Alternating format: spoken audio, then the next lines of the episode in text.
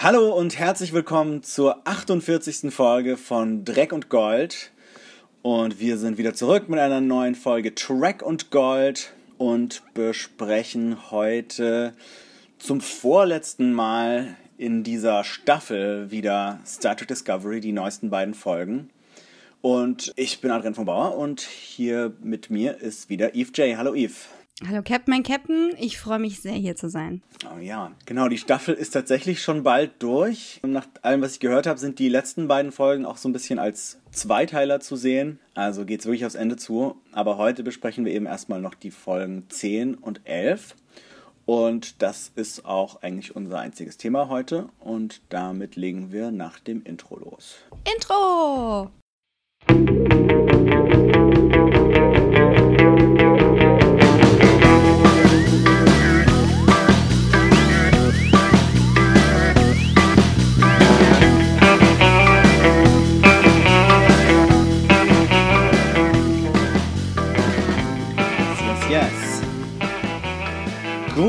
Bevor wir jetzt anfangen, die äh, zehnte Folge Perpetual Infinity zu besprechen, oder ist das? Nee, das ist die elfte Folge tatsächlich. Die elfte und zwölfte besprechen wir heute. Ich glaube, das habe ich vorhin falsch gesagt. Stimmt, weil wir haben ja noch 14, also wir haben 14 insgesamt. Genau. Mhm. Mhm. Also, bevor wir jetzt anfangen mit Perpetual Infinity, müssen wir euch natürlich wieder warnen, dass wir alles spoilern werden, was in dieser Folge passiert und in der Staffel passiert.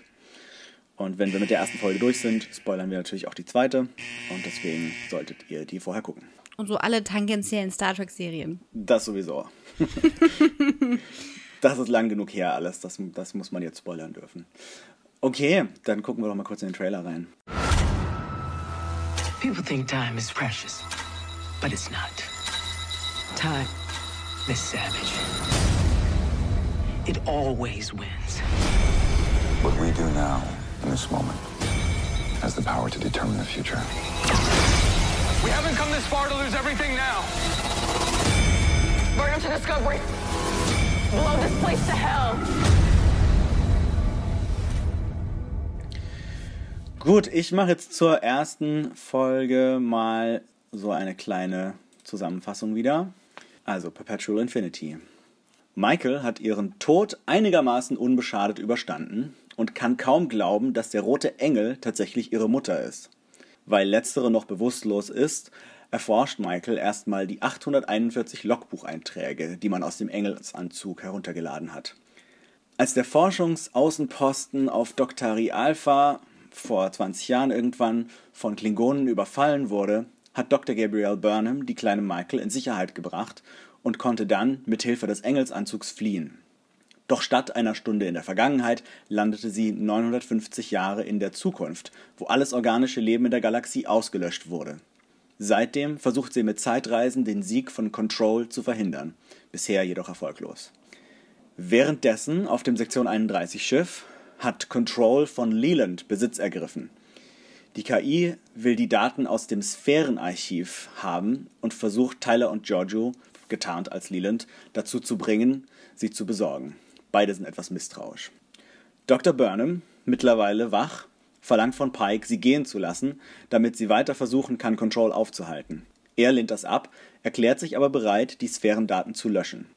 Das ist aber nicht möglich, da sich die Daten selbst schützen. Ein alternativer Plan wird gefasst. Die Daten sollen auf den Engelsanzug überspielt werden, der dann ohne Michaels Mutter in die ferne Zukunft geschickt wird, wo Control keinen Zugriff auf ihn hat. Michaels Mutter will zunächst nicht mit ihrer Tochter sprechen. Zu schmerzhaft war es für sie, Michael wieder und wieder sterben zu sehen. Schließlich kommt es doch zu einer emotionalen Aussprache und Michael verspricht ihrer Mutter, sie zu retten. Dr. Burnham spricht auch mit Giorgio, die mütterliche Gefühle für Michael hat. Sie soll auf Michael aufpassen, während die echte Mutter nicht da ist. Weil Tyler ihm nicht geholfen hat, sticht Control-Leland ihn nieder und beamt auf SO4 runter, um sich die Daten selbst zu holen und Dr. Burnham auszuschalten. Giorgio kann den übermächtigen Cybermenschen lange genug aufhalten, dass Dr. Burnham und ihr Anzug getrennt in die Zukunft entkommen können. Auch Leland gelingt die Flucht mit 54% des Fernarchivs. Genau. Das war der Inhalt der Folge, knapp zusammengefasst. Ja, also Wow, ich, ich muss sagen, das war echt der Hammer, oder? Das war auf jeden Fall wieder eine Folge, die eine ziemliche emotionale Achterbahnfahrt war. Sowohl was die Gefühle und die Beziehungen der Figuren in der Folge anging, das Wiedersehen zwischen Michael und ihrer Mutter, als auch was mögliche Auswirkungen auf das Star Trek-Universum angeht. Ja, mögliche Auswirkungen in Form von gewissen kybernetischen Bedrohungen. Ich glaube, das Internet ist komplett mhm. ausgeflippt, ja schon bei der Folge davor und nach der Folge alle so, oh, was? Aber ich war ja. ehrlich gesagt viel mehr mit den, den Müttern und den Engeln beschäftigt. Und äh, mhm. gerade auch so der Showdown war echt spannend, dass du nicht wusstest, oh, was von den möglichen Szenarien kann jetzt passieren, ne? Also irgendwie Gerade so mhm. die Mutter, die zwangsläufig ja wieder entrissen wird, kurz vorher noch mhm. zu retten, wurde ja in Aussicht gestellt und dann denkst du, also es kann ja eigentlich nicht gut gehen, aber was wenn doch? Was, wenn der Keim der Hoffnung in mir reifen darf? Und äh, das äh, Spielchen zwischen Leland und Giorgio, Giorgio und Gabriel Burnham, das war richtig mitreißend, richtig gut gemacht. Vielen, vielen Dank für diese Folge.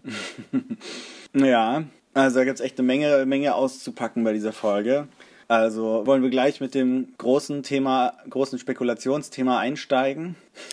Mit dem Spekulationsthema, was mit bezüglich der Borg? Oh, oh ich habe sie, ich habe sie genannt.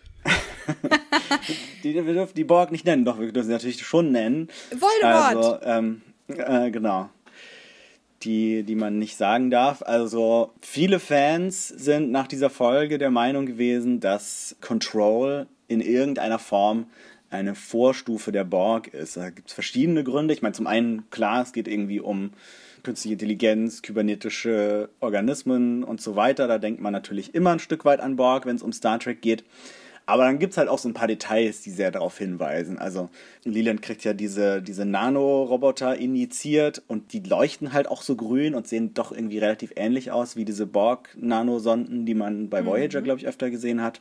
Und dann sagt Control sogar an einer Stelle, Struggle is pointless könnte man übersetzen mit Widerstand ist zwecklos. Ja, also statt Resistance is futile haben wir hier Struggle ja. is pointless.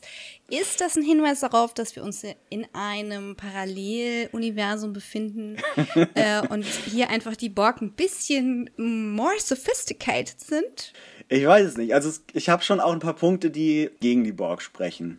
Also zum einen funktioniert es mit der Timeline nicht so ganz. Gut, wir haben jede Menge Zeitreisen in dieser Story, also das könnte man immer noch irgendwie hinbiegen, aber ich glaube sowohl bei Voyager als auch bei Enterprise, bei dem einen Auftritt der Borg dort, hat man erfahren, dass die Borg da im Delta-Quadranten, wo, wo, sie sich hauptsächlich aufhalten, schon seit einigen hundert Jahren zugange sind. Also zu dem Zeitpunkt, wo Discovery spielt, sind die Borg quasi nicht gerade neu, sondern, sondern die gibt es schon ein paar hundert Jahre. Das heißt, dass das jetzt irgendwie die Entstehung der Borg ist, würde zumindest einige Komplikationen nach sich ziehen. Und zum anderen geht es halt auch Control offensichtlich darum, alles organische Leben auszulöschen und die Borg sind ja doch zumindest teilweise organisch. Also ja, das ist eine gute und berechtigte Frage. Ich glaube, nach der nächsten Folge haben wir da noch weitere Hinweise bekommen. Mhm. Zu dem Zeitpunkt muss ich mich fragen, ist das sozusagen, hm, die halbe DNA der Borg. Mhm. Ist das eine mhm. Vorstufe, die sich mit was Organischem verbinden wird? Und da denken wir natürlich an die Sphäre. Hallo? Also ich meine, das war ja äh, ein für uns noch nicht ganz definiertes Etwas, ein organisches Wissenschaftsschiff. Und ähm, ja, also wenn ich da jetzt so mit dem Superman-Kanon vergleiche, denke ich an Brainiac. Mhm. Da wird ja auch auf verschiedensten Ebenen gespielt mit Varianten von Brainiac. Brainiac ist ein Alien, Brainiac ist ein Cyborg, er ist das gesammelte Wissen. Warum macht er sich das zu eigen und wie? Und da finde ich es ja ganz angemessen, dass wir jetzt einen anderen Ansatz bekommen. Ne? Also, weil die Borg sind ja so recht tumbe Feinde, die halt dieses, diese komplette Entmenschlichung durch Technologiesteuerung darstellen. Und hier geht es ja aber eher um Strategie, um den Missbrauch von Informationen und was passiert, wenn du Control mit äh, Phobien fütterst, was ja Sektion 31 gemacht hat. Dann haben wir plötzlich jemanden, der ähm, als KI auf die Idee kommt, wie es ja so oft in diesen Dystopien ist, ach, wir müssen mhm. die Menschheit auslöschen, dann können wir sie vor sich selber schützen. Und tja, das immer so Sinn macht oder nicht. Und was Brainiac damit zu tun hat und warum der Wissen speichern will, das erfahren Sie in der nächsten Folge von What the fuck is happening? Das habe ich geflucht. What the fuck is happening? Auf jeden Fall. Ja, hm. also ich finde es okay, dass sie es so teasen. Ich bin damit fein. Ja, also wenn es ein Red Herring ist, finde ich es auch cool. Wenn es tatsächlich die Borg wären, fände ich es, glaube ich, nicht so cool weil das auch wieder so ein Ding ist, was das Universum so verkleinert und irgendwie sagt, okay, immer wenn es um künstliche Intelligenz und irgendwie kybernetische Organismen und so weiter geht, sind das die Borg. Das kann doch auch mal was anderes sein. Ja, das kann ja mal so äh, Arium sein oder so eine Kayla Detmar ja. und ich glaube, da werden wir noch eine andere Dimension bekommen und da freue ich mich drauf, denn wie ich ja schon in einer vorherigen Folge sagte, ich bin ja persönlich jetzt kein Fan von diesem Body-Horror-Aspekt von mhm. den Borg und was sie repräsentieren, nämlich so einen kruden, unzulänglichen Austausch von Körperteilen und dem Verlust mhm. der Menschlichkeit. Mhm. Aber das ist ja nicht der aktuelle Stand der Kybernetik. Der mhm. aktuelle Stand ist, dass die Wearables, die wir haben, irgendwann in den Körper übergehen werden. Also das heißt, was du jetzt so als Apple Watch bei dir trägst, das hast du dann halt irgendwann im Handgelenk, wie das jetzt schon mit äh, RFID-Chips ist und so weiter. Und wir sprechen ja hier von Augmentation, also von Verbesserungen, Verstärkungen, Verstärkungen und nicht von Krücken und äh, Plastiken, die was ersetzen. Und da muss ich sagen, finde ich es echt angemessen, die Borg dementsprechend zu überholen. Und wenn die am Ende dann halt nicht Borg heißen, sondern Schmork oder Klork oder, ist, ich bin damit fein. Ich bin da jetzt so an Bord. Okay. okay. Ja, aber man hat sich nicht nur, also nicht nur intern bei den Borg, bei Star Treks eigener Vorgeschichte inspirieren lassen, sondern also mir ist dann irgendwann aufgefallen, dass diese ganze Story, dieser ganze Überbau, wie er sich jetzt hier so in dieser Folge langsam enthüllt hat, eigentlich komplett die Story von Terminator ist. Ja, das habe ich für die nächste Folge vorbereitet. Ja, ja total. Also es passt zu beiden Folgen. In der nächsten Folge gibt es dann auch noch eine Figur, die so ein bisschen Terminator-artig ist. Da, da, da, da, da, da. Ja. Aber genau, es gibt, es gibt irgendwie die, die künstliche Intelligenz in der Gegenwart, die sich in der Zukunft so weiterentwickelt, dass sie die Menschheit auslöscht und jemand kommt aus der Zukunft zurück, um sie in der Vergangenheit zu zerstören. Das ist der Terminator-Plot und das ist wohl auch der Plot dieser Discovery-Staffel. Ich, ich habe da so einen Einwand. Mhm. Also generell finde ich, also Terminator funktioniert von ihren Zeitlinien für mich als Universum gar nicht mehr mittlerweile. Das ist einfach nur wack. Und ja. aber so das Grundkonstrukt ist solide, ne? Also du mhm. versuchst die Vergangenheit zu ändern, die unsere Gegenwart ist, und du schaffst immer wieder neue Varianten und Zeitlinien, whatever. Wenn du jetzt aber überlegst, wie Zeit im Raum funktioniert und vor allem im Weltraum und mit Gravitation und Verzerrung und ihr habt vielleicht Interstellar gesehen, das ist nicht so einfach. Also du kannst nicht dann irgendwie in einer anderen Galaxie wohnen und es vergehen da halt die gleichen 100 Jahre wie dann äh, auf Erdzeit, ja. Also da gab es auch so eine Orwell-Folge, die ich neulich geschaut habe, mhm. noch aus der ersten Staffel. Da geht es darum, dass Leute in einem Sternzeichen geboren werden. Und ähm, dann ist das so ein, so ein schlechtes Omen und dann werden die halt verknastet. Das ist so eine Kastensache. Und Crewmitglieder der, des Schiffes The Orwell werden halt untersucht, sie kriegen so ein Stück Zahn rausgebohrt und dann äh, stellen die Wissenschaftler äh, dieses Planeten fest, ja, ihr seid hier in dem schlechten Omen geboren. Und ich denke mir, hä, wie? Wie denn? Ah, die kommen von anderen Planeten, der, deren Zahnschmelz bildet sich wahrscheinlich anders als eurer. Das funktioniert nicht. Okay, fine, fine, fine. Suspension of Disbelief von mir aus. Aber wenn wir ja. schon auf diesem Niveau uns unterhalten, ist doch wiederum alles möglich bezüglich der Zeitlinien, die wir eben hatten. Ob die jetzt 100 Jahre rechts, links vom Delta-Quadranten sich entwickeln oder nicht. Aber ja, ja, es ist Terminator. Es ist sehr, sehr Terminator. Und Michael wäre dann Sarah Connor oder ja, wahrscheinlich schon. Ja, ja, das ist so ein bisschen, sie ist Sarah Connor und John Connor und Michaels Mutter ist, wie heißt er, Kyle Reese. Uh. ja, der zurückgeschickt wird. Aber äh, egal. Diese Ähnlichkeit ist auf jeden Fall relativ stark jetzt und einerseits ist das eine Story, die gut funktioniert, andererseits ist es aber halt auch so ein bisschen was, was man jetzt doch schon oft gesehen hat. Bei den Zeitreisen wirft die Folge aber auch noch so ein paar Fragen auf. Zum Beispiel wird hier so am Rande erklärt, dass hier Mama Burnham ja eben tatsächlich auf Terralysium diese Kirche von der Erde auf, auf diesen Planeten versetzt hat, sozusagen um zu testen, ob das überhaupt funktioniert, die Zeit dauerhaft zu ändern. Äh, das hat dann wohl geklappt. Die Frage ist aber natürlich, wie sie das überhaupt gemacht hat. Yeah. Also sie kann ja mit dem Anzug durch die Zeit reisen, aber, aber, äh, aber anscheinend kann sie mit dem Anzug auch irgendwie ein ganzes Gebäude mit 100 Leuten drin durch die Zeit transportieren. Na, sie ist ja Ingenieurin, die hat sich vielleicht irgendwas gebaut, was sie hat ja wahrscheinlich so ein bisschen Weltraumschrott gefunden oder so. Ja. Ähm, ich glaube sogar, dass Terralysium der Planet ist, wo sie ihr Versteck hat, ne? Wo sie, ja, genau. wo sie mhm. da haust. Ich könnte mir vorstellen, das war auch einfach die Idee, hm, ich ziehe mir hier mal was hin und äh, lass die mal eine Brotdose für mich verstecken.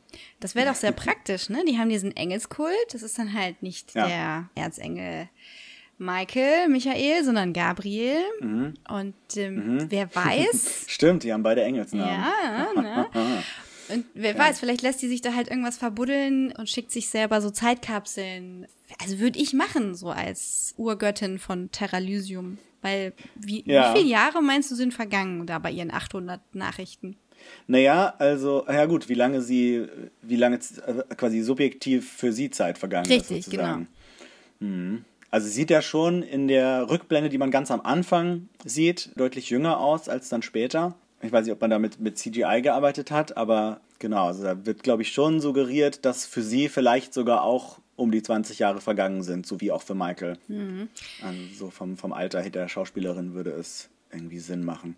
Übrigens der an der Stelle der Schauspieler von Michaels Vater, der äh, also die Figur heißt ja auch Michael anscheinend, auch wenn er Mike abgekürzt wird, äh, ist Kenrick Green. Das ist in Wirklichkeit der Mann von Sonika Martin Green. What? Oh, Fun Fact. Oh, ich liebe sowas. Ja. Äh, die haben, die haben zusammen bei Walking Dead mitgespielt. Da haben sie sich wahrscheinlich auch kennengelernt. Und jetzt hat er hier auch noch einen kleinen Auftritt bekommen. Fand ich ganz witzig. Ah, also macht das Ganze noch Terminator-artiger. oh genau. Ja, und, und äh, Gabrielle Burnham wird von Sonja Sohn gespielt, die man vielleicht aus The Wire kennt oder aus Luke Cage. Wer war sie denn bei Luke Cage? Ähm, irgendwie die Polizei, Polizei-Captain in der ersten Staffel. Ah. Nicht so eine ganz große Rolle, aber. Ah, okay. Ja, und man kennt sie aus ganz, ganz vielen. Also ich habe schon ziemlich vielen verschiedenen Filmen in kleineren Rollen gesehen. Cool, cool, cool. Also ich fand sie sehr gut gecastet. Sie hat Emotionen ja. da reingebracht. Äh, also man hat irgendwie das Gefühl, es gibt, es gibt so Star Trek-typisches Zeug, was da abgespult wird, und dann gibt es dieses mhm. Drama dieses Burnham-Familiendrama, dieses Burnham-Spock-Familiendrama. Und das gucke ich eigentlich sehr gerne, weil da mittlerweile halt einfach was bei rumkommt. Ne? Nicht, man ist nicht mehr die ganze Zeit so distanziert wie noch vor ja. Folgen. Ja, ich finde, also genau, das, das ist, finde ich, auffällig, gerade jetzt so in den letzten paar Folgen, dass so dieses diese Beziehung zwischen den Figuren alle noch, noch um einiges dramatischer und mitreißender und emotionaler geworden sind.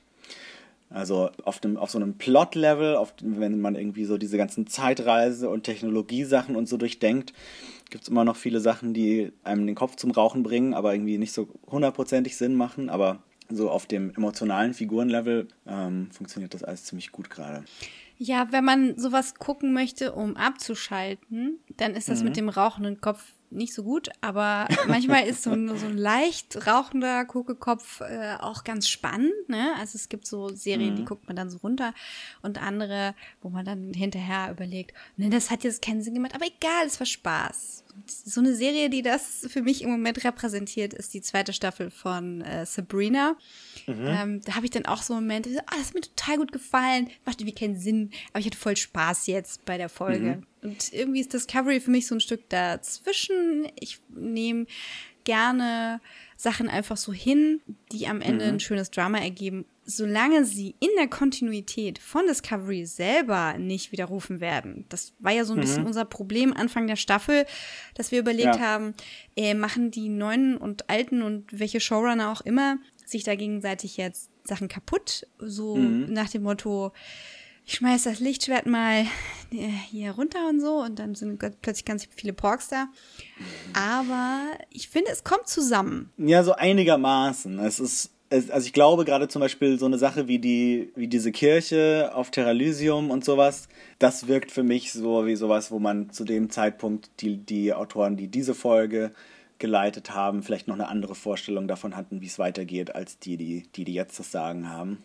Und dass deswegen jetzt die Erklärung dafür, warum diese Kirche auf den anderen Planeten versetzt wurde, jetzt nicht so hundertprozentig logisch erscheint. Also solche Sachen sind, kommen mir schon so vor, wie so Ungereimtheiten, die durch diesen Autorenwechsel vielleicht passiert sind. Mhm.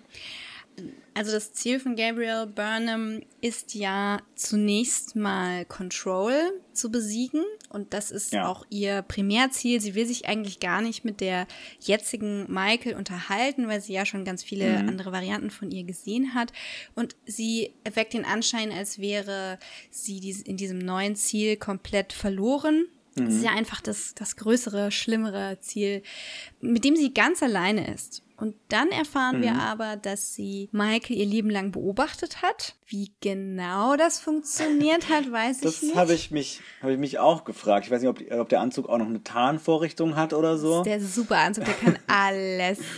Aber anscheinend war, hat sie Michael bei jedem ihrer Geburtstage beobachtet, heimlich, hat irgendwie hundertmal ihren Tod ver vereitelt. Das äh, war auch sowas, wo ich mir die Frage stelle, okay, ist Michael einfach ein extrem äh, unvorsichtiger Mensch und würde eigentlich, wenn ihre, ihr Schutzengel da nicht immer wieder auftauchen würde, alle paar Wochen sterben.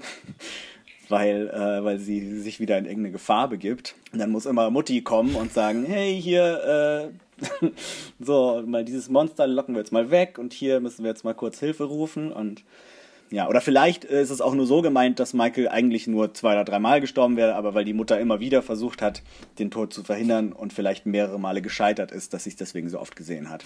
Ja, das scheint mir so. Aber Spock ja. hat sich ja auch schon in der Folge davor spöttisch darüber, darüber geäußert, ja. dass Michael sich da äh, mit ihrem Märtyrerkomplex oder zumindest mit ihrem Heldenkomplex da immer ins Zentrum des Geschehens rückt. Und äh, das, ja, das ist natürlich auch ein Stück weit so. Ich weiß nicht, inwieweit ihre Existenz auch dadurch beeinflusst wird, dass sie so viele Nahtoderfahrungen hat, die dann doch irgendwie glimpflich ausgehen. Mhm. Das macht ja auch was mhm. mit dir. Also wenn du dir halt mal ja. die Finger verbrennst als Kind, dann greifst du halt nicht dauernd ins Feuer. Aber bei Merkel ist es so. Ja. Über Spock erfahren wir ja auch jetzt hier noch, dass ähm, wir haben uns ja die ganze Zeit gefragt, warum, und er hat sich das auch gefragt, warum denn ausgerechnet Spock derjenige war, mit dem der Engel Kontakt aufgenommen hat. Und hier erfahren wir, dass das eben an seiner Legasthenie liegt und der Kombination mit seinem vulkanischen und menschlichen Erbgut zusammen mit dieser Legasthenie machen ihn irgendwie, wir wissen nicht genau wie, zum einzigen Lebewesen sozusagen, das in der Lage ist, diese ganze, ganzen Zeitverwirrungen zu verstehen und deswegen hat sie Kontakt mit ihm aufgenommen. Ich frage mich dann, warum Spock trotzdem quasi dadurch seinen Verstand verloren hat. Und außerdem frage ich mich, warum sie nicht vielleicht dann statt irgendwie diese Gedankenverschmelzung zu machen und sein Gehirn damit zu zerstören, einfach vielleicht ihm die ganzen Mission Logs gegeben hat, die jetzt Michael durchguckt. Das hätte so ungefähr das gleiche, also hätte sogar sehr viel mehr und bessere Informationen rübergebracht. Da frage ich mich auch, ob das vielleicht so ein äh, so eine Ungereimtheit ist, die durch den Autorenwechsel vielleicht hm. zustande gekommen ist. Weil das macht für mich alles eigentlich keinen Sinn. Ich verstehe halt auch nicht, inwieweit Gabrielle überhaupt kommunizieren kann. Ich mhm. ging jetzt davon aus, dass sie erscheinen kann, sie kann Dinge beeinflussen, vielleicht irgendwelche mhm. technischen Gerätschaften aufbauen, mit sich mitreißen und dann springt sie ja an ihrem Bungee-Seil zurück äh, zu diesen 900 Jahren mhm. aus, äh, aus Sicht des Punktes, an dem sie in den Anzug gestiegen ist. Ja. Und wenn wir jetzt davon ausgehen, dass Spock derjenige war, der aus Neugier die Gedankenverschmelzung mhm. gemacht hat, konnte Gabriel wahrscheinlich gar nicht wissen, was passiert. Und ich glaube, der hat dann mhm. halt einfach äh, sich das Gehirn verkugelt, weil er dachte so, also jetzt will ich aber mal wissen, was hier los ist. Oh, ah, too okay, much. Ja. Too much okay, die, die, Idee ist dann quasi, dass sie, dass sie jetzt natürlich mit ihnen reden kann, weil sie in diesem Kraftfeld und in diesem, in dieser Gerätschaft, die sie da gebaut haben, sozusagen gefangen ist, aber dass sie, wenn sie nur mit dem Anzug durch die Zeit reist, halt äh, in der Vergangenheit zwar physisch präsent sein kann, aber nicht wirklich mit den Menschen kommunizieren kann. Das wäre vielleicht dann die Erklärung. Ja, und dann frage ich mich natürlich, inwiefern kämpft sie dann gegen Control? Was sind konkret die Schritte, die sie macht? Ja, also es wurde, wurde von ihr, glaube ich, gesagt, dass sie das irgendwie so eingefädelt hat, dass die, wahrscheinlich durch die Platzierung dieser Signale auch, dass eben die Discovery das Schiff ist, das dieses Sphärenarchiv runterladen kann weil sie dachte, okay, auf der Discovery bei ihrer Tochter ist das möglicherweise in irgendeiner Form, warum auch immer, sicherer, als wenn, wenn jetzt Sektion 31 das vielleicht direkt findet oder so. Ja, der Widerspruch an der Stelle ist nur, dass wir dann zum, zu irgendeinem Punkt in der Folge erfahren, dass Gabriel überhaupt keine Ahnung hat von den Signalen. Die hat die noch nie gesehen. Ja, das stimmt, nee, das stimmt. Die, die Signale sind ja gar nicht von ihr. Ja, ja. also sie hat es halt irgendwie arrangiert, dass die Sphäre dahin fliegt oder ja. Nee, anders. Dass die Discovery zur Fähre fliegt. Richtig, so rum war es, äh, weil, das, weil sie ja Spocks Shuttle verfolgt haben. Okay, ja, genau. Wenn sie mit Spock die Gedankenverschmelzung hatte, konnte sie quasi Spock diese Route, die er da fliegen soll, während die Discovery ihn verfolgt, irgend sowas. Ja, ich stelle mir das alles sehr rudimentär vor, was sie da an Einflussmöglichkeiten hat. Und mhm. äh, jetzt kommuniziert sie plötzlich nach sehr, sehr langer Zeit wieder so auf lineare Art und Weise, musste auch erstmal emotional auftauen. Insofern fand ich die Figur sehr, sehr glaubwürdig und ich bin ja. genauso wie Michael jetzt erschüttert und besorgt, was mit ihr passiert, nachdem sie ohne den Anzug zu tragen und nachdem der ja. Zeitkristall des Anzugs zerstört wurde, in dieses Wurmloch zwischen den Zeiten gesaugt wurde und zurück mhm. in ihre 900 Jahre in die Zukunft kommt. Gibt es denn da überhaupt atembare Atmosphäre? Ja, sie hat ja gesagt, dass sie quasi als Ankerpunkt in der Zukunft äh, ihr, ihr Quartier auf Terralysium eingerichtet hat. Also, dass sie quasi nicht jedes Mal dann wieder dort im Weltraum landet, sondern dass sie dann auf dem Planeten wohl landet. Das, das scheint sie irgendwie beeinflussen zu können. Also gehen wir davon aus, dass sie zumindest dort wieder auf dem Planeten landet und da atmen kann. Ich denke mir halt, das Suit ist ein paar Momente vorher durchgesaust. Das kann jetzt überall mhm. sein. Das kann in der Vergangenheit sein, das kann in der Zukunft sein. Ja. Es ist auch unklar, ob, also ist es schon so, dass ihre biologische Existenz an dieses Bungee-Seil gebunden ist. Äh, aber auch ja. irgendwie das Suit, in welchem Verhältnis das zueinander steht, ist jetzt auch noch nicht klar. Der Zeitkristall mhm. wurde beschädigt, zerstört. Also, wer weiß, es kann, es kann alles sein. Sie kann als Baby mhm. irgendwo wieder aufwachen und wir haben dann einen Großvater, Paradoxon und Zeitschleife. Also von mir aus, gebt mir das wildeste Zeug. Hauptsache, es ist cool. Ja, ja, so, äh, so einen Ansatz, eine Theorie habe ich dazu, da besprechen wir dann aber zusammen mit der nächsten Folge. Oh, na, na, ich bin gespannt. Wir haben ansonsten noch, ansonsten noch am Ende dieser Folge so ein bisschen eine Frage, was mit Tyler ist. Der wurde ja von, von Cyber Leland, Control Leland erstochen, lebt dann aber am Ende doch noch. Da fragt man sich dann natürlich, ob der jetzt vielleicht auch so ein paar von diesen Nanorobotern abgekriegt hat. My goodness. Stimmt. also es weist jetzt nicht wirklich viel darauf hin, aber allein die Tatsache, dass Leland ihn erst irgendwie erstochen und dann doch aber irgendwie am Leben gelassen hat, könnte einen das denken lassen. Hm. Aber das werden wir, werden wir wohl erst in den kommenden Folgen erfahren, ob das sein kann. Ja, vielleicht ist äh, Control arrogant genug zu sagen, ähm, das ist nicht der Typ, den wir brauchen. Der ist super ja. messy. Der hat, den nehmen wir so mit, ja, aber ja. der hat keinen Einfluss auf die Sachen, die wir machen wollen. Ja. Und der hat äh, genug Probleme. Lass ihn mal. Der ist ja, äh, der war ja da zum Verbluten abgestochen. Und ja. ich habe dann gedacht, oh, der hat doch innen drin klingonische Organe. Ach nee, doch nicht. Ähm, mhm. Wie war das denn? Ist das jetzt, muss ich mir Sorgen machen oder nicht? Und Weiß es nicht so genau. Das war ja wieder Kalber, der ja nicht so ganz zuverlässig ist, der, der nicht so schnell feststellen konnte, ob er jetzt menschlich oder klingonisch ist der ja auch hier sich mit der bioneuralen Signatur wohl getäuscht hatte, dass das eben doch nicht, also das sagt sogar in dieser Folge, dass er, ach, das hat er verwechselt, weil äh, dich, sich Mutter und Tochter da so ähnlich sind und so. Also bitte, also wenn ich in der Zeit nicht weiß, wo der Unterschied zwischen Mitochondrien und irgendwelchen anderen Hinweisen auf DNA ja. ist, ne, also, hm, na gut, vielleicht will Kalber auch einfach uns ein bisschen so veräppeln, weil er noch einen Prass hat, dass er jetzt irgendwie ja, lebt und alles doof ist. Mhm. Wer weiß, vielleicht wird er auch geheim gesucht von irgendwelchen Engeln. Who knows? Who knows? Was gibt's denn noch für welche? Metatron. Was? ja, äh, irgendwie, ich glaube, Uriel ist noch ein Engel und äh, Lucifer ja theoretisch auch. Naja, ähm. oh, oh, warte mal, da kommt eine neue Komponente mit rein. Leland, Lucifer, Control.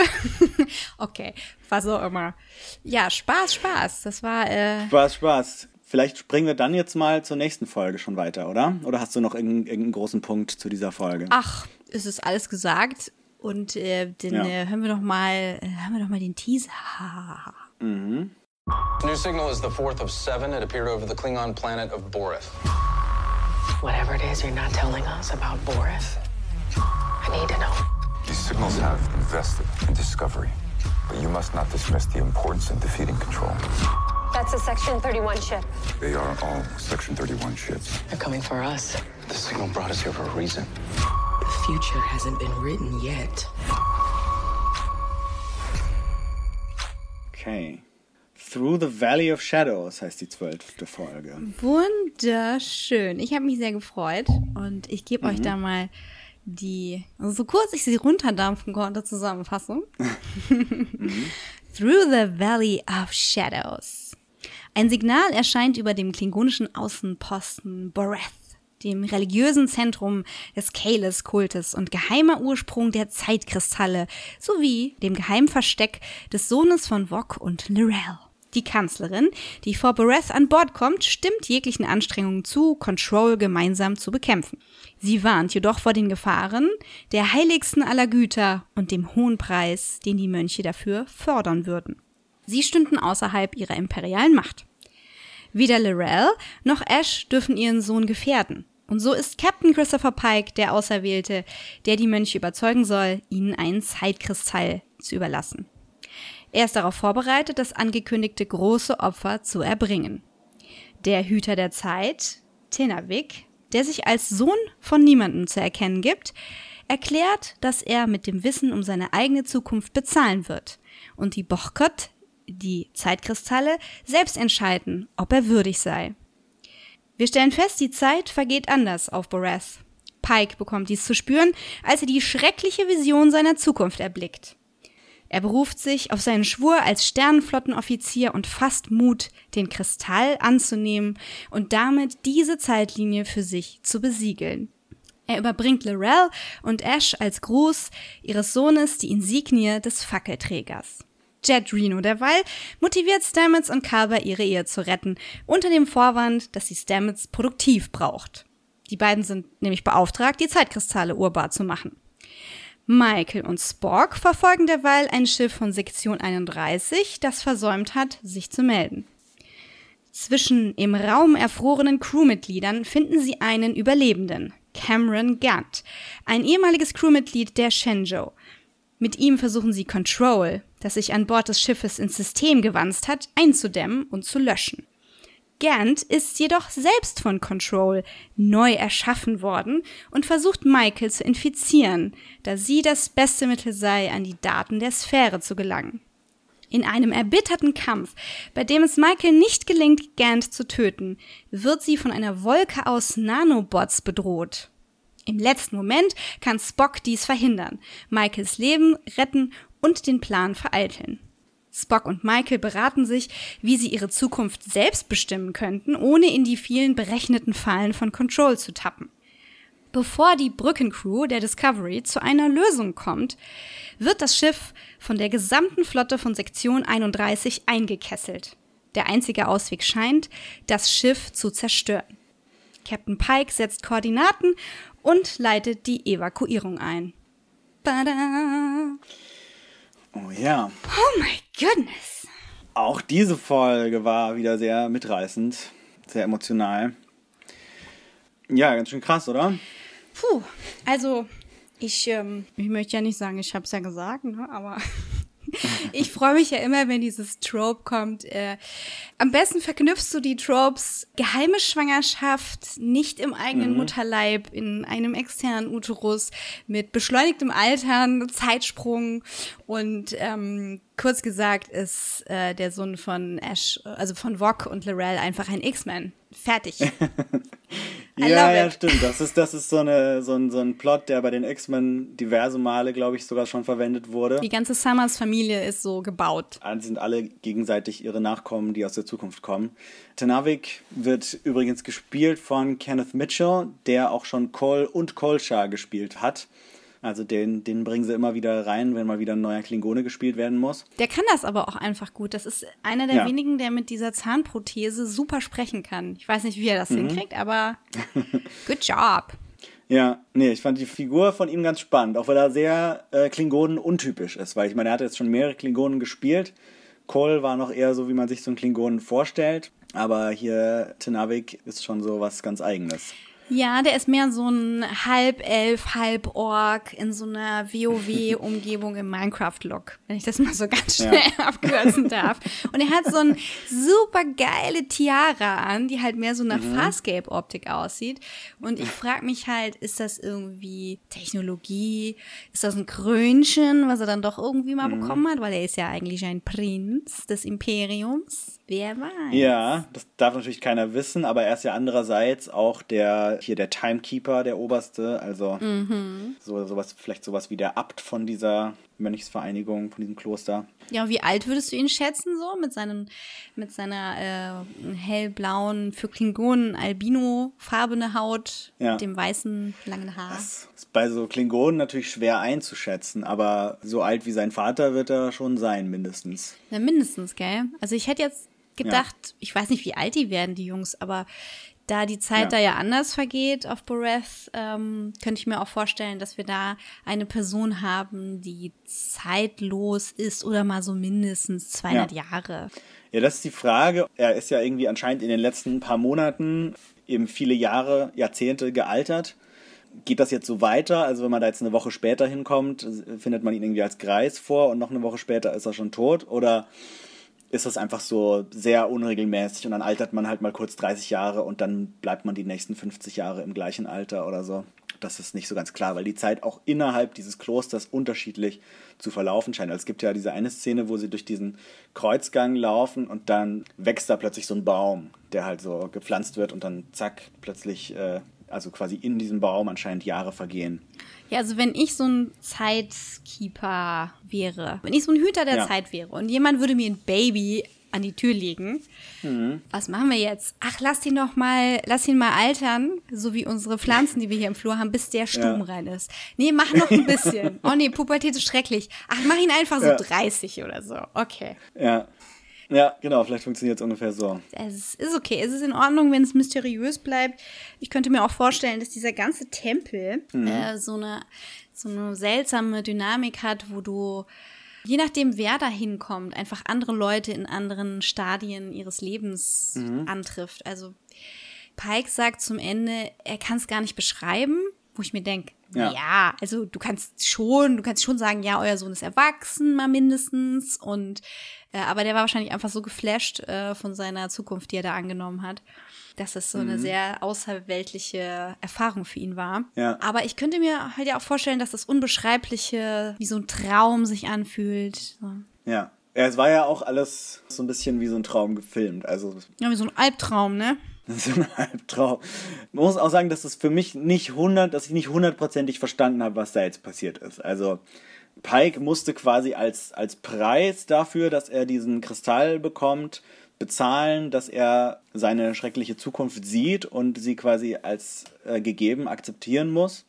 Aber ist das die Regel der Mönche? Sind das die Zeitkristalle selber, die irgendwie so ein gewisses, vielleicht sogar Bewusstsein haben? Ja, das. Das war mir nicht so ganz klar. Ich weiß auch nicht, ob man das verstehen soll. Also, das ist ja das religiöse Zentrum des Kalis-Kults. Ja.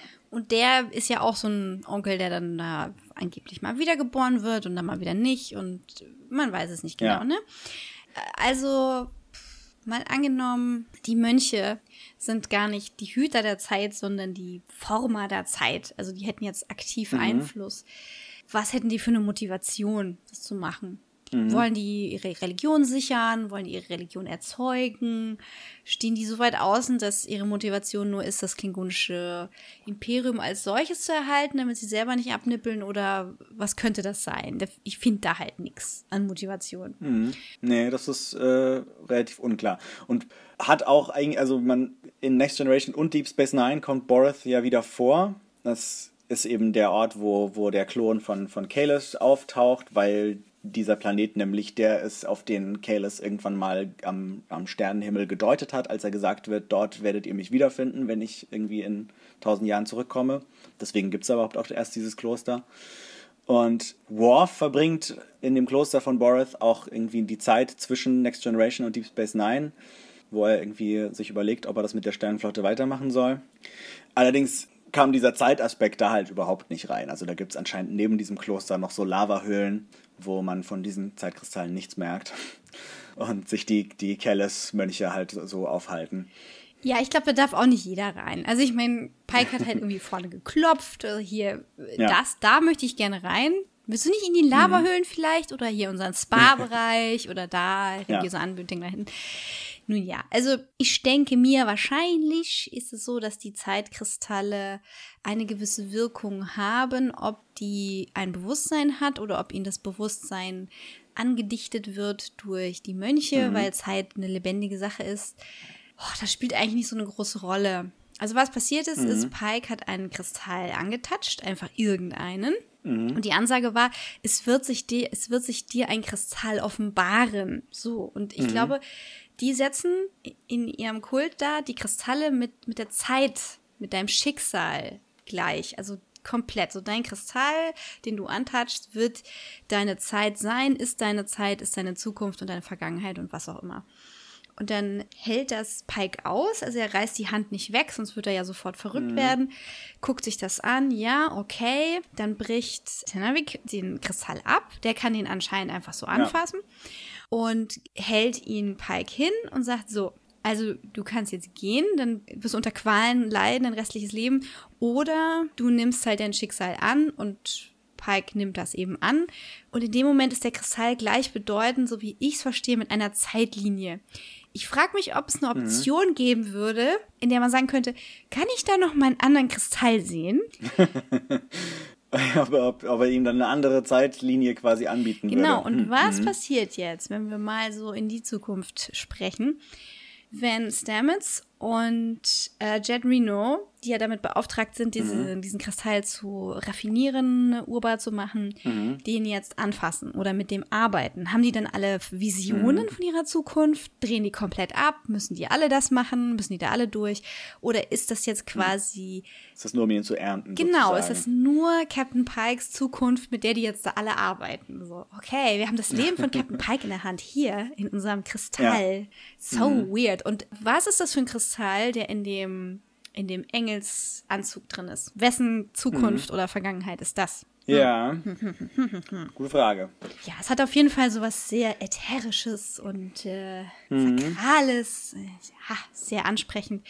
Hast du damit gerechnet, dass wir noch mal diesen Loop oder ja, dass sich der Loop noch mal schließt? Äh, Der, der Pike-Loop sozusagen. richtig. Nicht, nicht so, wir- aber ich meine, gut, man hätte es schon so ein Stück weit vora- voraussehen können, weil sie ja wirklich im Laufe dieser Staffel wirklich jedes Fitzelchen von Pike Story, das man irgendwie aus der Originalserie kannte, in irgendeiner Form verwursten. Und der Unfall, wo er eben verstrahlt wird und dann im Rollstuhl, Rollstuhl landet, war halt das, was noch gefehlt hat.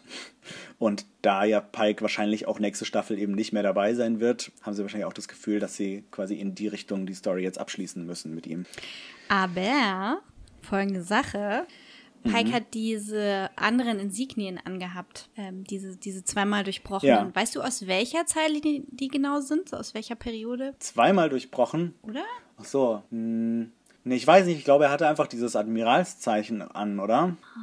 Muss ich nochmal angucken. Habt ihr da aufgepasst? Schaut doch mal für uns nochmal nach. Also der Kommunikator oder die Insignie war anders als die aktuelle, war so in Richtung Classic, Ja. aber Film Classic. Er war so, er war so eingefasst. Hat er auch eine andere Uniform an. Ist die Frage, ob er jetzt nur, weil er halt auf so einem Trainingsschiff da ja anscheinend mit den Kadetten dient, ob er dann deswegen eine andere Uniform hat oder ob das sich dann doch vor dem Zeitraum der Originalserien nochmal die Starfleet-Uniformen ändern. Weiß man nicht so genau. Aber sah auf jeden Fall alles ein bisschen anders aus, war aber ganz cool. Also äh, auch ich fand den neu designten Pike-Rollstuhl auch äh, nicht schlecht. Also der sah genug nach dem Original aus, dass man sofort wiedererkannt hat, aber trotzdem nicht völlig altmodisch. Und ähm, wie gruselig war das bitte? ja, wie sein. Gesicht geschmolzen ist, das war schon äh, auf jeden Fall eine heftige Szene. Jack. Also ich habe da hingeguckt und das sind so Momente, wo äh, mein Gehirn dann immer sagt, warum guckst du noch hin? Du guckst doch normalerweise weg bei sowas. Ich kann nicht weggucken. Bist du verrückt? Ja. Guck doch, was da passiert. Ja, was, ich, was ich vorhin noch sagen wollte, was jetzt gerade mir gerade wieder eingefallen ist, dass wir jetzt hier schon zum zweiten Mal irgendeine übermächtige außerirdische Entität haben, die irgendwie quasi als, als Bezahlung sozusagen Erinnerungen oder irgendwelche geistigen Erfahr Erlebnisse und Erfahrungen sich einverleibt.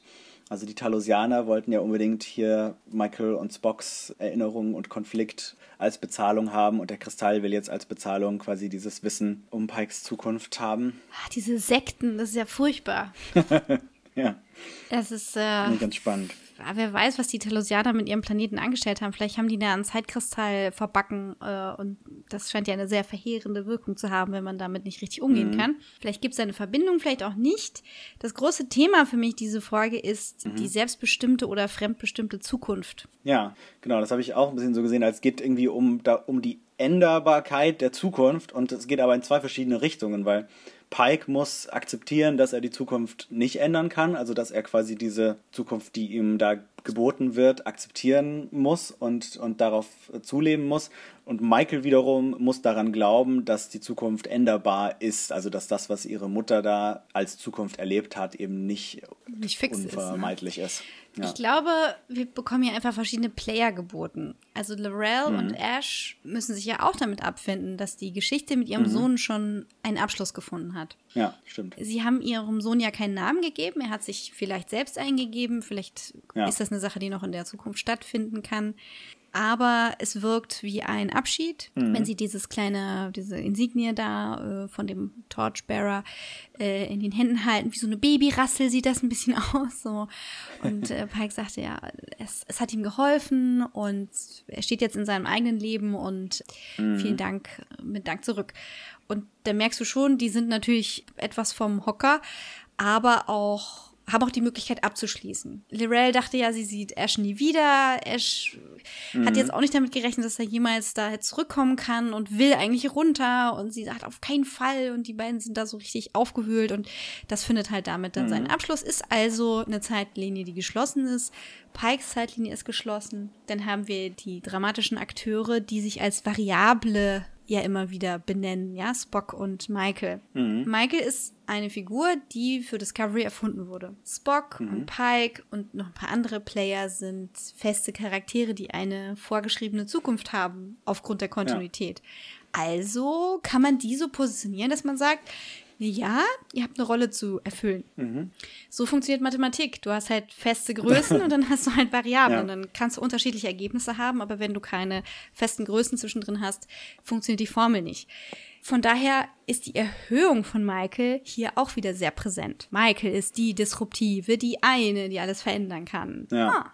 Genau, und Michael ist ja auch für Control so die Variable, die er, die, die Control nicht kontrollieren kann. Alles andere ist irgendwie berechnet, aber dadurch, dass Michael diese Verbindung zum Roten Engel hat und zurzeit auch zumindest mit darüber entscheidet, was mit diesen Sphärendaten, den restlichen passiert, ist sie irgendwie die, die Variable, die Control ausschalten muss, um, um quasi die volle Kontrolle zu bekommen. Ja, so sieht das Spock. Also ich weiß nicht, wie Control das selber sieht, aber da können wir ja gleich wieder in das Thema Borg einsteigen. Mm, Also Gant hat sich ja dahingestellt und gesagt, ja, also wir brauchen dich wegen der Sphäre, das ist alles. Und Spock Ja. sieht da noch mehr drin. Dann überlegen die beiden, ja, äh, der, der hat uns hier eine Falle gelockt. Michael will gar nicht wissen, was für Koordinaten da in dem Schiff eingegeben waren, weil das dann wahrscheinlich eh nur eine Falle wäre und sie will möglichst ihre eigenen Entscheidungen treffen. Ja, und sie überlegen halt, wie das überhaupt möglich ist. Und äh, das finde ich auch, ah, das finde ich so schwierig, wenn du gleich so eine, so eine fast omnipotente Präsenz da aufbaust durch Control, der alles berechnen kann. Ja. Wie? Ja, ja, genau, das wird nie so ganz. Also, es ist so ein bisschen so das Klischee von dieser allwissenden Maschinenintelligenz. Ähm, das, ich finde Control auch und, und Leland vorher schon, aber jetzt Leland als Control noch viel mehr, so ein bisschen eindimensionalen Bösewicht. Also, da ist irgendwie nicht viel dahinter, außer ich weiß alles, ich will alles kontrollieren, ich will alles zerstören und also die Figur hat was, was sie will, aber sie hat irgendwie nichts, was, äh, was das komplizierter oder interessanter macht. Die Argumentation war, Control möchte die reinste Form einer bewussten Wesenheit im Universum sein, um dieses, Ja. diesen ganzen Widerspruch des Schutzes des Lebens, das sich aber gegenseitig zerstört, zu beenden. So eine, ähm, so, also Thanos hat dafür ja eine Lösung und sein Verwandter im DC-Universum hat die Anti-Life-Equation. Also das sind Ja. keine neuen Konzepte. Das Thema Endlösung unschön. Ah, Und es wirkt dadurch halt immer etwas hm, überwältigend und manchmal auch überwältigend dumm. Aber in dem Moment kann man es irgendwie nachvollziehen. Da halt auch wieder das Thema Brainiac. Was ist denn jetzt mit Control passiert, seit Leland diese etwa 50 Prozent von der Sphäre absorbiert hat? Wir haben noch keine Information darüber bekommen, ob sich was verändert hat oder sollen das jetzt diese, diese Nanopartikel sein? Ist das eine Sache, eine Neuerung? Ja, also Nanoroboter waren ja schon irgendwie im Spiel vorher, also die wurden ja Leland initiiert. Aber so wie sich das bei Gant jetzt ausdrückt, wirkt das vielleicht noch ein bisschen fortschrittlicher, wo Michael ihn ja irgendwie mit, mit Phaserschüssen durchlöchert und dann diese Nanopartikel sich einfach alleine weiter bewegen und sie angreifen. Könnte schon sein, dass da noch eine Weiterentwicklung stattgefunden hat. Das, das, was zwischen den Folgen offensichtlich passiert ist, jedenfalls ist das halt Control und Leland in dieser Form eben nicht nur dieses eine Sektion 31 Schiff, mit dem er am Schluss der letzten Folge abgehauen ist, infiziert haben, sondern eben die ganze Sektion 31 Flotte anscheinend. Ist eigentlich Philippa Georgiou äh, aus dem Spieluniversum gerade noch auf der Discovery? Ich, ich bin mir nicht ganz sicher. Ich glaube, sie war eigentlich noch mit auf dem Sektion 31 Schiff, als Leland damit abgehauen ist. Oha, da mache ich mir jetzt noch ein bisschen Gedanken um die gute. Ja, aber ich könnte mir auch vorstellen, dass die sich dann schnellstmöglich irgendwo abgesetzt hat, weil die ja sowieso auch schon den Verdacht hatte, dass da mit Leland irgendwas. Also ich meine, am Ende der Folge hat es ja dann eh gemerkt, in dem großen Kung-Fu-Finale. Ja, das war ein bisschen doof äh, in der Folge davor. Ähm, Leland hat so ein, äh, was weiß ich, so, eine, so ein, was war das? So eine Antenne, so ein Sender an so einen, an Ah so ja, einen mhm. Container gepappt, um diese Ja. Datenübertragung abzufangen. Hat auch schön so geblinkt Ja. und gepiept, damit den keiner bemerkt. Ja, genau. Und anstatt dass Flipper den direkt zerstört, hat sie ihn halt erstmal so ausgemacht. Und dann hat Ja. Lilin ihn wieder Ja, ja. angemacht. Und ich dachte so, hm, hätte man vielleicht einmal drauf schießen können oder so? Mhm. Äh, naja. So ein Wi-Fi-Verstärker. Genau. Also das, was, was mit Philippa passiert ist und wo Leland selber sich gerade aufhält, das sind auf jeden Fall Fragen, die in Through the Valley of Shadows noch offen bleiben. Was natürlich jetzt auch noch offen bleibt, ist eben, wer überhaupt diese Signale jetzt da sendet. Und da gibt es dann wiederum die Frage, dass Spock ja doch nach seiner Begegnung mit dem Engel alle diese Signale in seinen Aufzeichnungen festgehalten hat. Ich weiß nicht, ob das auch wieder so ein, so ein Autorenwechselsymptom ist, dass man da noch dachte, dass die zusammengehören. Äh, jetzt fragt man sich irgendwie, okay, warum hat Spock sowohl diese Informationen vom Engel bekommen, als auch die Position der Signale? Weiß ich nicht. Ich rieche Rauch über meinem Köpfchen. die Signale, äh, die steuern natürlich auch irgendwas. Es gibt diese eine Szene, wo sich Michael mit Saru unterhält und Saru mutmaßt, dass dieses Signal über seinem Heimatplaneten, über Kaminar, vielleicht dort absichtlich hinterlassen wurde, um quasi seine Evolution voranzutreiben. Also dass quasi, dass das Ziel war, dass man, dass man Saru als eine weiterentwickelte Figur braucht und deswegen dort dieses Signal äh, hingebracht hat. Ja, die wirken wie Schachfiguren, Michael und Ja. Saru und alle. In der Folge ging es ganz konkret darum, dass Michael jetzt die Verfolgung aufnehmen wollte. Also sie wollte ja mit Spock diese Mission machen. Ja. Und da dann Pike ja da in seinem Zeitpalast verschwunden war, musste Saru das entscheiden und der hat da gar nicht gezögert. Und dann haben die sogar drüber gesprochen. Das Genau. wäre ja früher Ja. nicht möglich gewesen. Ja, ja, ich bin halt jetzt hier das neue Ich. Und das wirkt natürlich schon wie ein Schachzug von Gabri Ga Gabriel.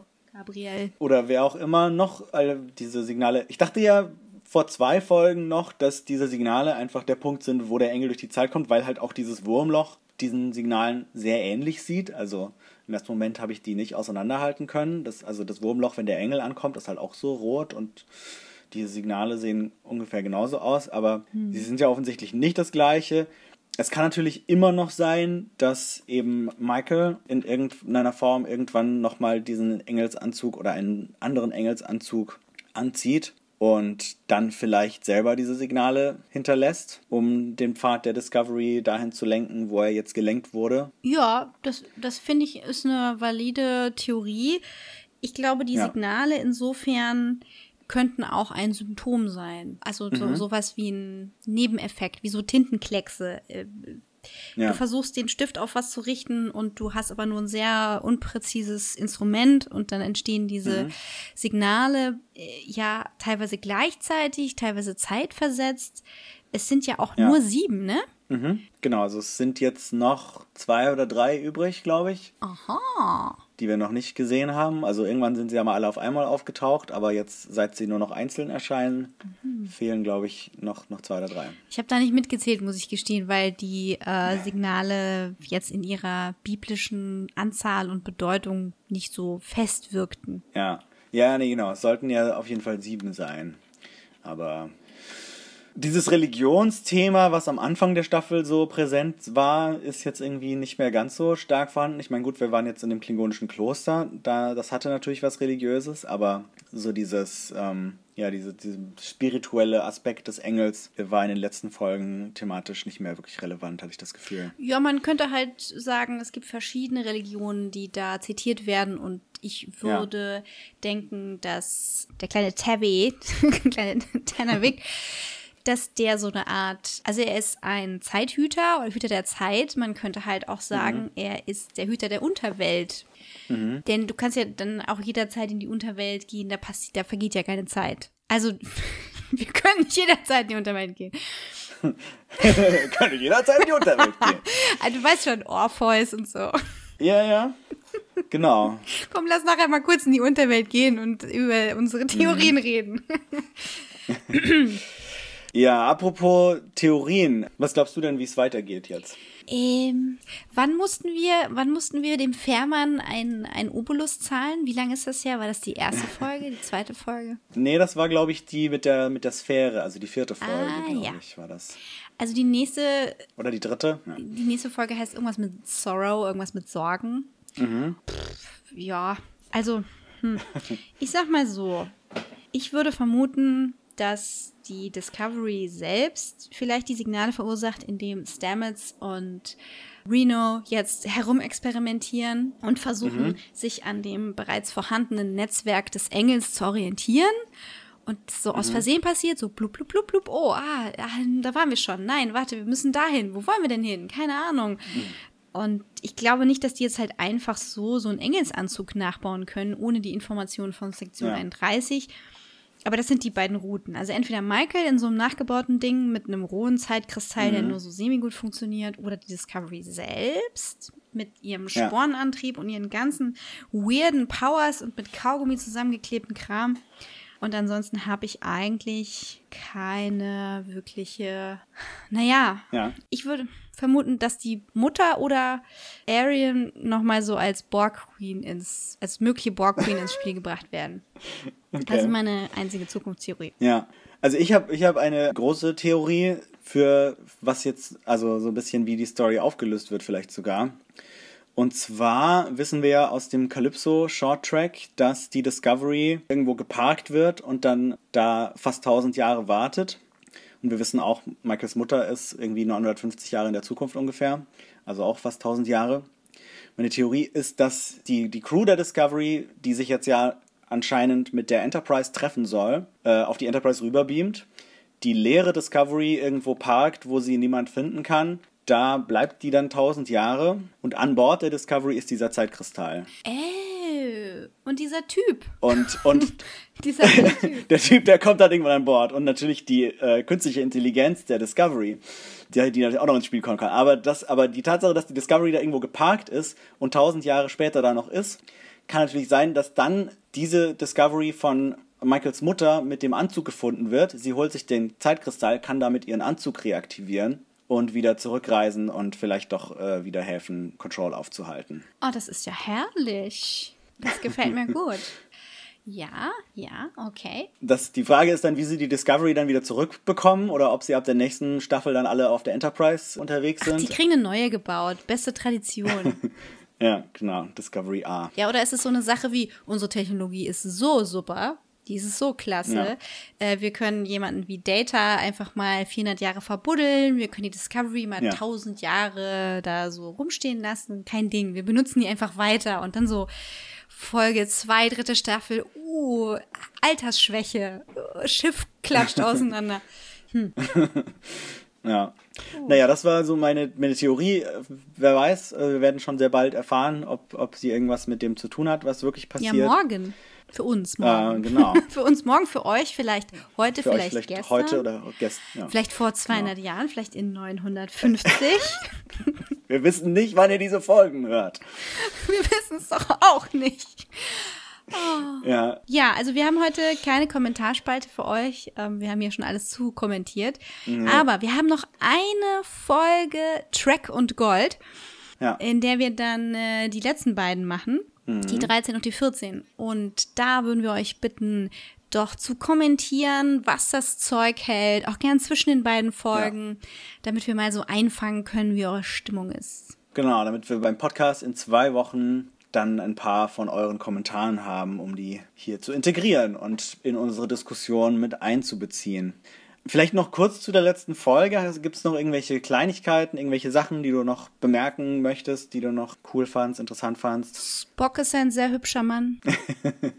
Ja, ich finde Spock auch eine cool, also ich finde den, gerade jetzt in dieser Folge funktioniert er auch als Figur immer besser, finde ich. Also so der, der neue Spock, der äh, könnte von mir aus gerne bleiben. Ja, ach, äh, es gab auch noch diese eine Sache, so ein Callback zu einer Classic-Folge. Mm, Und zwar, als Jet Reno äh, bei Kyber war, um halt da ihn so ein bisschen zu manipulieren, dass er doch auf Stamets zugeht, ist sie wegen, wegen einer eingerissenen Nagelhaut hingegangen. Und das ist wohl Ja. ein Callback zu einer Classic-Folge, in der Bones weg muss.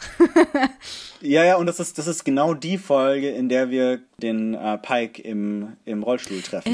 oh, das ist The Cage. Nee, eben äh, The Menagerie. The Menagerie. The Cage kommt, kommt, das ja, kommt das ja nicht vor, sondern die The Cage ist quasi nur die Vorgeschichte von Pike und The Menagerie ist dann das, wo man in den Rückblenden die Vorgeschichte sieht und in der Gegenwart den, den verstrahlten Pike im Rollstuhl. Ach so rum. Was, was für Extreme in dieser Ja. Folge. Wirklich. Vom, vom eingerissenen Fingernagel bis hin zur kompletten Entmenschlichung. Ja, ja, und in dieser Fingernagelszene erfahren wir dann auch, dass Jet Reno eben eine Ehefrau hatte. Damit ist sie, glaube ich, die erste lesbische Figur in Star Trek. Und, oder, oder bisexuell, pansexuell, weiß man nicht genau. Sie ist jedenfalls nicht die letzte Witwe in die, dieser Phase des Klingonischen Krieges. Und das ist der Punkt, wo sie halt versucht, Kalber zu motivieren. Du schau mal. Ja. Ich, für mich ist die Zeit abgelaufen. Ich kann sie nicht mehr zurückholen. Genau, aber Kalber und Stamets könnten sich noch versöhnen und ihre, ihre Liebe wiederherstellen. Fand ich auch eine sehr schöne Szene. Ich finde es immer noch schade, dass Jet nur so wenige Auftritte im Laufe der Staffel hatte, aber immer wenn sie da ist, ist sie sehr cool. Ich habe die Mindesterwartung, dass sie jetzt die letzten zwei Folgen die ganze Zeit da ist. Sonst muss ich einen Leserbrief schreiben. Ich meine, gerade wenn sie jetzt mit an dem Zeitkristall arbeiten soll, wäre es irgendwie Quatsch, sie nicht nochmal zu sehen. Ja, bei einer Sache bin ich mental mit meinen Kapazitäten ausgestiegen. Und zwar war das, als äh, einer meiner Lieblings-NPCs mal wieder im Bild war, Linus, der äh, Mhm. ja, da der irgendwie, Bambus gegessen hat. ja, der hat Bambus geknabbelt. Und währenddessen saß da halt irgendwie Stamets und hat in sein Essen gemobt und ähm, Jet hat ihn da äh, geteased und die äh, vier anderen ähm, haben dann eben so ein Spielchen miteinander gespielt. Ja. Und das ist komplett über meinen Kopf geflogen. Ich habe so ein bisschen verstanden, halt auch wegen der, ähm, wegen dem Englisch-Deutsch-Transfer. Aber ähm, was war denn das? Das war voll witzig. Also es geht, es geht darum, Begriffe zu finden, die quasi zwei verschiedene Bedeutungen haben und die sind das komplette Gegenteil voneinander. Also das Beispiel war zum Beispiel Oversight, was halt äh, bedeuten kann, dass jemand etwas äh, überblickt. Was kann aber auch bedeuten, dass man, es, dass man etwas übersieht. ja, so viel habe ich noch verstanden, aber die hatten irgendeinen äh, lustigen Namen für das Spiel. Das, ähm, Ah ja, genau. Ähm, das habe ich Aut- Auto-Antonym oder sowas. Aha, aha. Ich weiß es gerade nicht mehr. Also das, das, das, das Selbstgegenteil sozusagen. Ja, und Kleines hat da irgendeinen Witzchen gemacht und ich dachte, okay, ist es mir wichtig genug, jetzt nochmal die Untertitel anzumachen? Äh, genau, äh, sie hat, sie, hat- das, das habe ich auch tatsächlich beim ersten Mal nicht verstanden und dann tatsächlich die Untertitel aktiviert. Nämlich fragt Jet Linus, ob er, ob er bereit ist, are you ready? Und er sagt, I hatched ready. Was quasi das Äquivalent ist zu I was born ready. Gaga, gaga, lol. Okay, ja, danke dafür. Ich war dann einfach äh, zu abgelenkt, dachte, nein, Moment, jetzt hier Drama, Drama. Ja. Äh, Habe mich auch ein bisschen doof gefühlt an der Situation. Die Nerds und Wissenschaftler unter euch, äh, äh, Wiss- Wissenschaftlerinnen ähm, wie die Forschungstorte zum Beispiel, ihr habt das bestimmt total geschnallt. Und es ist eine Sache, die man heutzutage äh, in der Kantine äh, spielt miteinander. Ist das eine aktuelle Sache? Oder hat Star Trek Discovery versucht, so ein bisschen schlauer zu sein als heute, was ich cool finden würde, weil das findet ja in der Zukunft statt. Und ähm, ich verstehe 3D-Schach nicht. Ich habe auch kein Interesse daran, es zu lernen. Aber es gibt Leute, die können das. Könnt ihr 3D-Schach spielen? Ja. Kannst du 3D-Schach spielen? Nee, aber es gibt's ja tatsächlich. Also man kann das wirklich spielen. Äh, Wie es funktioniert, weiß ich aber auch nicht. Das funktioniert wahrscheinlich gar nicht und alle tun nur so. Nein, erzählt Ja, uns äh, genau. eure Erfahrungen mit Star Trek Tech Ja. und Insider-Jokes und Witz in der Kantine. Und zwar zum Beispiel auf Facebook, indem ihr nach Dreck und Gold sucht. Da findet ihr dann unser Special Track und Gold. Ihr könnt kommentieren, was das Zeug hält. Oder auf Twitter, da findet ihr mich als @mamj auf Englisch und @evedesign auf Deutsch. Und den Adrian findet ihr Unter Ed Adrian Form. Genau. Also, wir freuen uns auf schöne Dialoge mit euch. Wenn es Spoiler hat, Ja. dann gern per DM. Und ja, seid ihr auch schon so aufgeregt? Ich bin wirklich sehr gespannt auf den Abschluss dieser Staffel. Also gerade, ich freue mich auch sehr, die Enterprise nochmal zu sehen. Die mir, also die Discovery-Version der Enterprise gefällt mir sowieso sehr gut. Und da sehen wir wahrscheinlich auch Nummer 1 nochmal. Ja, Una. Genau, das ist alles sehr cool. Nice. Wir werden es bald sehen und freuen uns sehr darauf, mit euch darüber zu quatschen. Und das wird dann in ungefähr zwei Wochen passieren. Und bis dahin verabschieden wir uns erstmal. Tschüss. Outro.